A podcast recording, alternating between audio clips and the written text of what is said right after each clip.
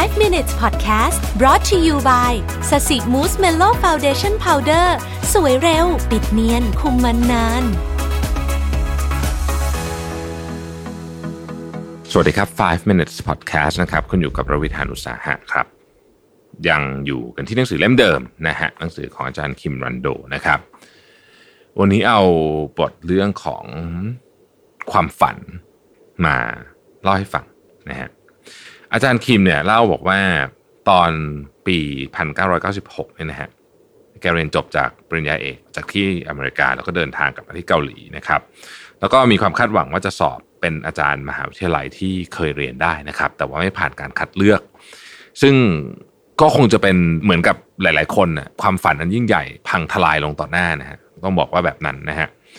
อาจารย์บอกว่าอายุก็ 34 แล้วนะครับ แต่ยังมีปัญหาด้านการเงิน เพื่อนที่เคยช่วยแบ่งเบาภาระที่หนักอึ้งก็อยู่ห่างไกล ชีวิตตอนนั้นไม่รู้จะไปสิ้นสุดที่ไหน ท้ายที่สุดเราพอคิดอะไรไม่ออกก็ปล่อยตัวเองให้จมอยู่กับเหล้าท่านได้คิดมาตลอดว่าช่วงนี้คือหมายถึงว่าช่วงเวลา 30 กว่าๆเนี่ยควรเป็นช่วงที่ดีที่สุดของชีวิต แต่ทำไมชีวิตช่างดูว่างเปล่า เช่นนี้ อาจารย์เขียนต่อยบอกว่าไอ้ความกดดันที่ต้องมีชีวิตไปพร้อมกับความยากลำบาก แล้วก็ทรมานใจ เพราะมองไม่เห็นอนาคตข้างหน้าเนี่ย มันไม่ได้มาจากผู้คนรอบข้างนะ เออ ผมขอกลับมาที่ประโยคนี้นิดนึงไอ้ความทรมานใจเรื่องเกี่ยวกับความฝันที่ยังไม่ได้อะไรพวกนี้เนี่ยมันไม่ได้มาจากผู้คนรอบข้างนะแต่มันเป็น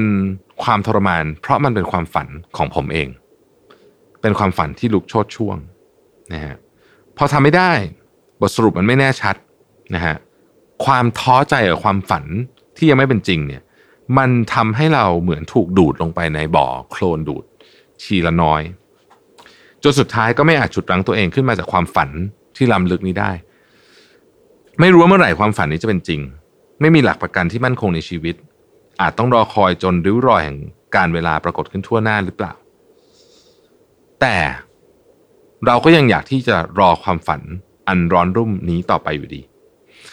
อายุที่เพิ่มมากขึ้นเรื่อยๆไม่ใช่ประเด็นหลักที่ทำให้เรายอมตัดใจทิ้งความฝัน แต่เป็นเพราะเราเริ่มต้องการความมั่นคงและความสงบสุข เราเริ่มปฏิเสธความทรมานใจที่เป็นสารกันบูดของความฝัน ผมชอบตรงนี้มากเลยนะฮะ อายุไม่ใช่ประเด็น แต่เพราะว่าเราเริ่มต้องการความมั่นคงและความสงบสุข เราเลยเริ่มปฏิเสธความทรมานใจ ซึ่งเป็นสารกันบูดของความฝัน โดยลืมไปเสียสนิทว่าความล้มเหลวที่เกิดขึ้นอาจเป็นการปฏิวัติครั้งยิ่งใหญ่ ที่ทำให้ความฝันนั้นเป็นจริงก็ได้กระนั้นอย่าให้ความฝันที่มีพังทลายลง การหลงลืมความฝันของตัวเองนั้นน่ากลัวซะยิ่งกว่าการที่ไม่สามารถทำให้ความฝันนั้นเป็นจริงได้เป็นร้อยร้อยเท่า อาจารย์คิมบอกว่าศัตรูตัวร้ายกาจที่ซ่อนอยู่ในความฝันอย่างเงียบเชียบคือการยึดติดกับความสำเร็จนั่นเอง แม้ว่าความฝันที่ลุกโชดช่วงอยู่ในขณะนี้อาจทำให้คุณรู้สึกเป็นทุกข์และทรมานใจ เพราะว่าคุณยังทำมันไม่ได้สักทีแล้วคุณก็ไม่มั่นใจด้วยว่าคุณจะทำสำเร็จได้หรือเปล่า แต่จงอย่าลืมอย่าหวาดกลัวต่อสิ่งใด อย่าปล่อยให้ความฝันที่งดงามนั้น สลายไปง่าย ๆ ในวันที่ร่างกายเกลียดค้านจนยากเกินจะควบคุมได้ ในวันที่จิตใจร่ำไห้อย่างน่าเวทนา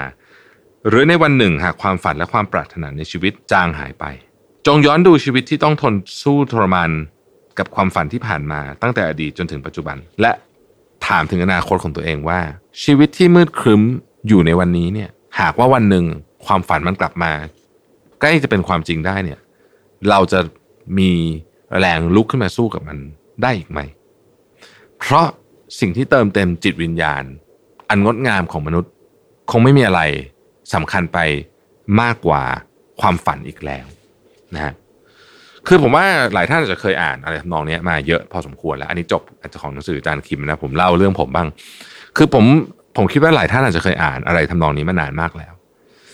แล้วมันมีช่วงเวลาเยอะมากเลยในชีวิตที่เรารู้สึกว่า อืมไม่เอาแล้วดีกว่าเหนื่อยเกินไป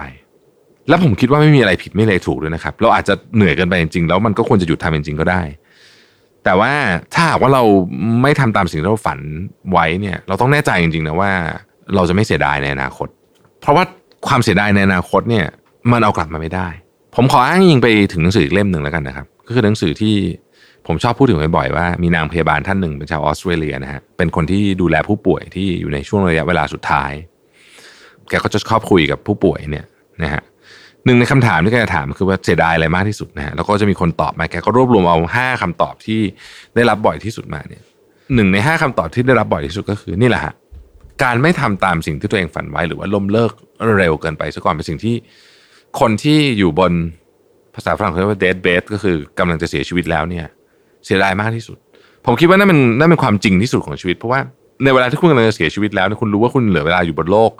ไม่ใช่ว่าเป็นปีเป็นหลัก เดือนหรือจะเป็นหลักวันแล้วด้วยเนี่ย มันไม่มีอะไรต้องโกหกตัวเองต่อไปฮะเพราะฉะนั้นถ้ามันถ้าหนังสือเล่มนั้นสามารถสอนอะไรเราได้สักอย่างหนึ่งก็คือ ถ้าจะเลิกทำอะไรที่เป็นความฝันเนี่ย ขอให้แน่ใจว่าอยากเลิกจริงๆนะฮะเพราะไม่งั้นเนี่ย อีกสามสี่สิบปีห้าสิบปีต่อจากนี้เนี่ย คุณจะต้องมาเสียดายมันค่อนข้างแน่เลยทีเดียวนะฮะขอบคุณที่ติดตาม 5 minutes นะครับ สวัสดีครับ 5 minutes podcast presented by แป้งพับสสิมูสเมลโล่